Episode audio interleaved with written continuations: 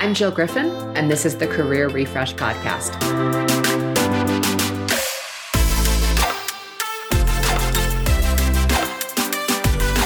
I'm a former media and marketing executive turned career strategist and strengths coach. I spent my career working my way up and through the ranks of global organizations and startups. And today, I show others how to do the same. Join me each week as we discuss the strategies to leverage your strengths, increase your confidence and visibility, and reset your career with actionable steps towards a finer future. Ready? Let's do it.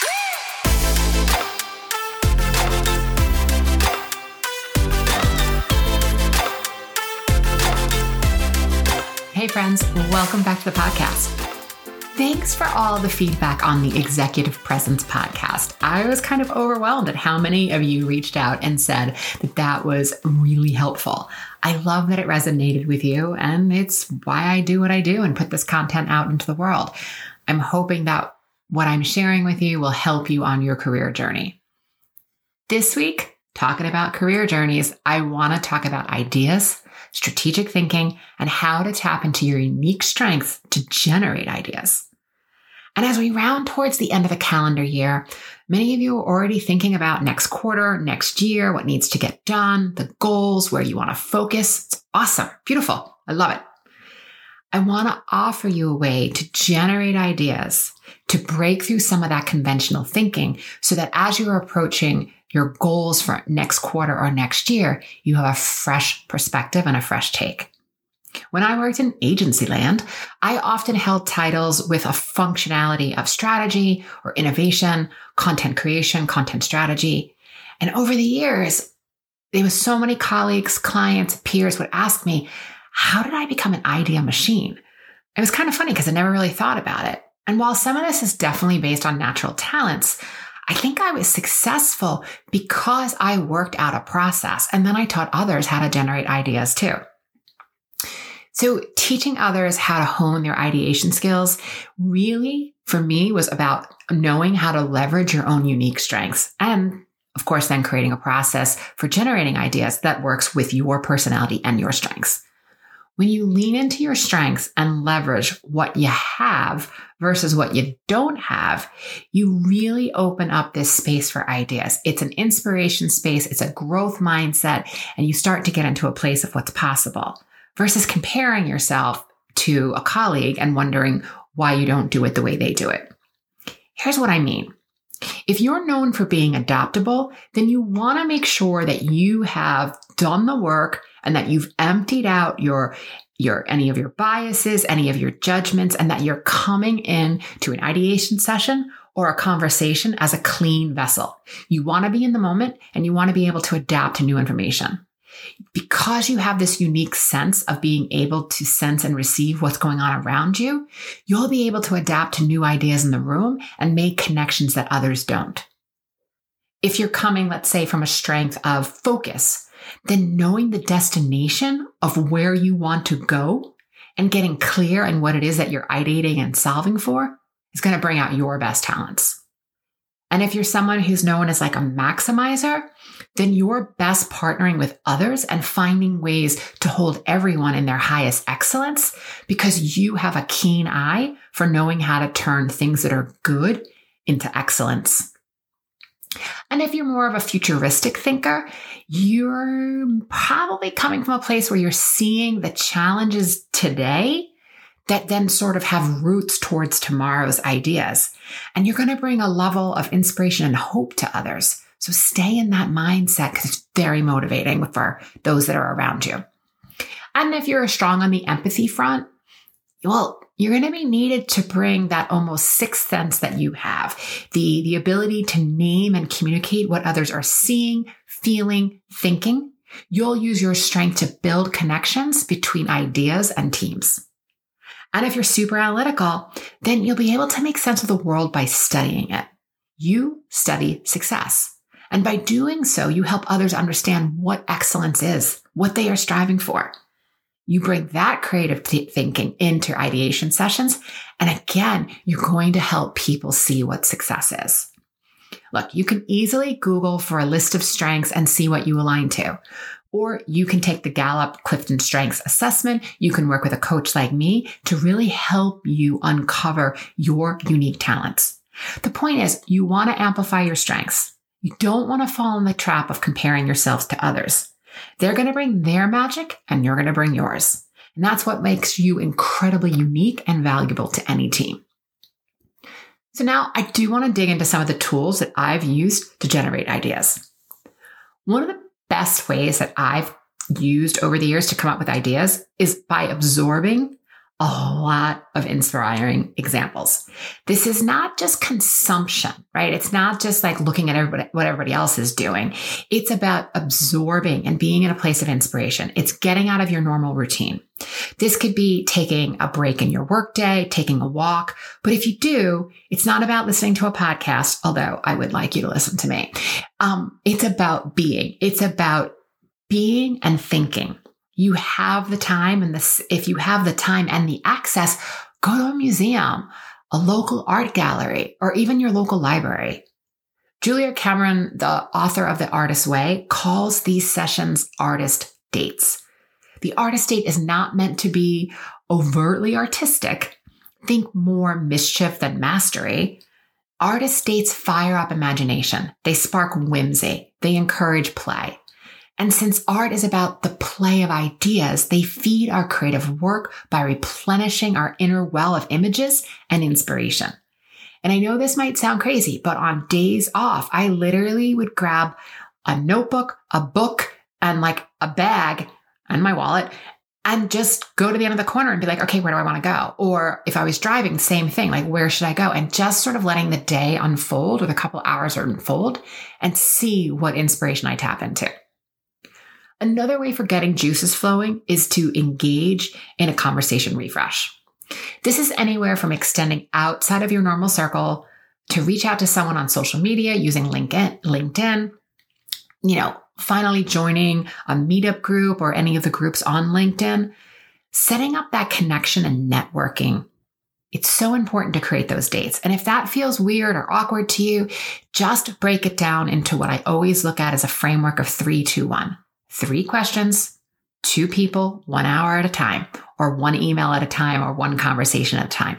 Break it down. When you chunk it down, it makes it much more manageable.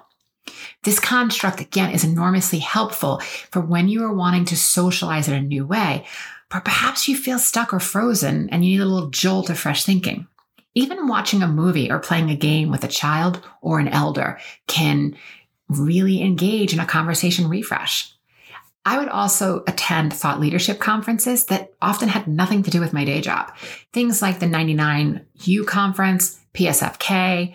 Um, I've done the Feel Good Festival, Health 2.0, Wellness 2.0, Food 2.0. Clearly, there's a theme. All of these things interest me. And because they had nothing to do with my day job, they really got me out of the problems that I was trying to solve in the day. But then I would think about the concepts or solutions that I learned at any of these events. And then I would be like, okay, how could that apply back to my day job? How could I apply them to my current responsibilities or the current challenge at hand?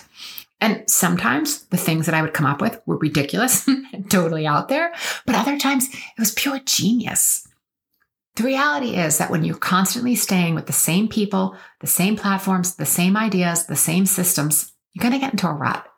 New people don't know the way that you think or your way of being. So you're going to have to rethink your inner and outer monologue in order to communicate with them. And this offers a possibility of a new perspective.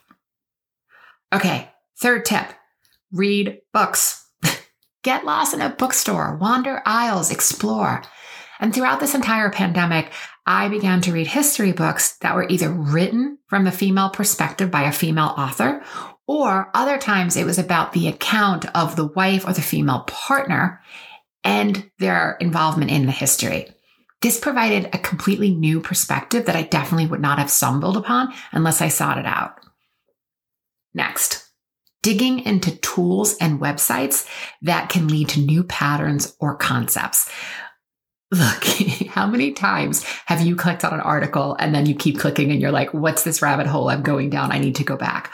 But what if you did it with a little bit of a purpose, right? You started to key in words into a search engine or going to sites like Answer the Public.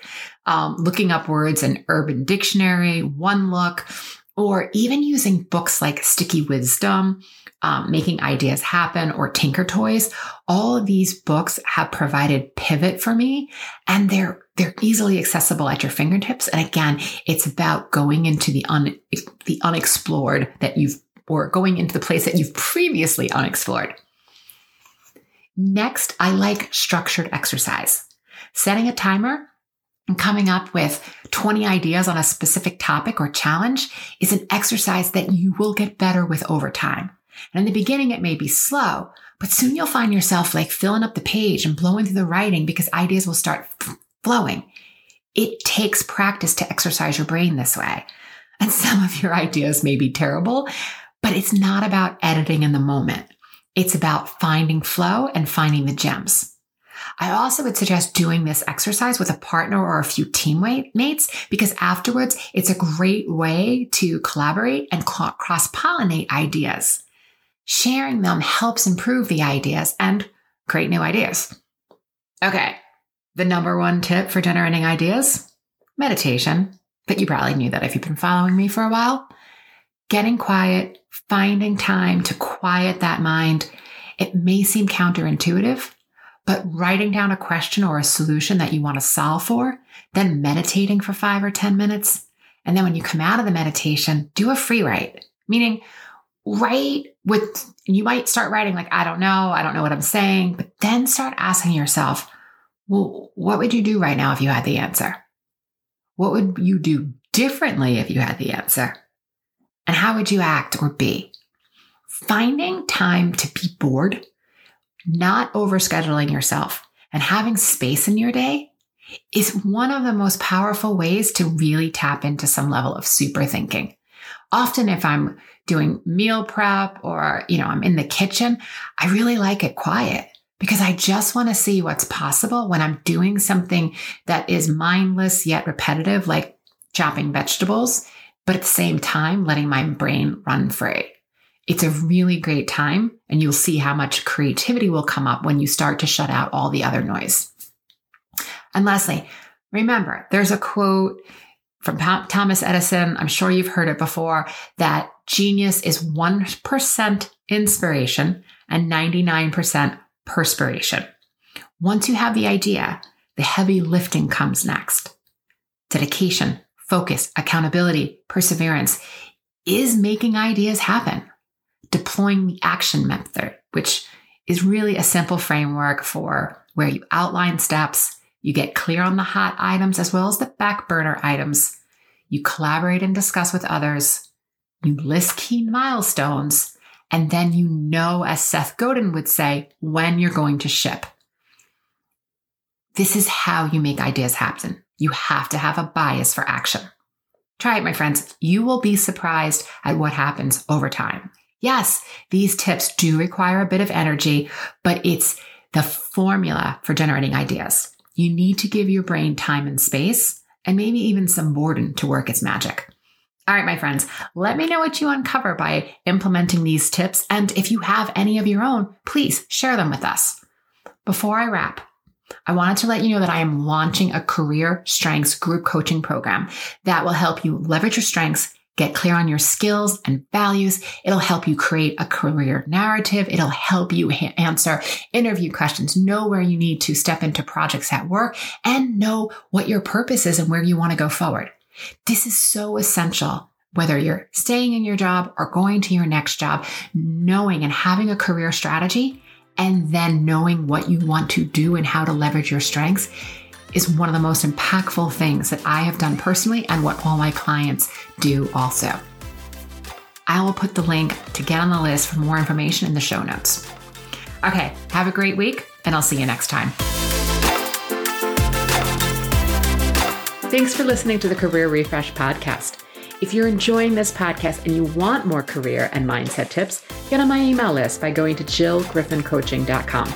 I'll also put that link in the show notes. But before you go, please rate and review this podcast as it helps me get the word out to people everywhere so they can also thrive in the workplace. I'll see you next time.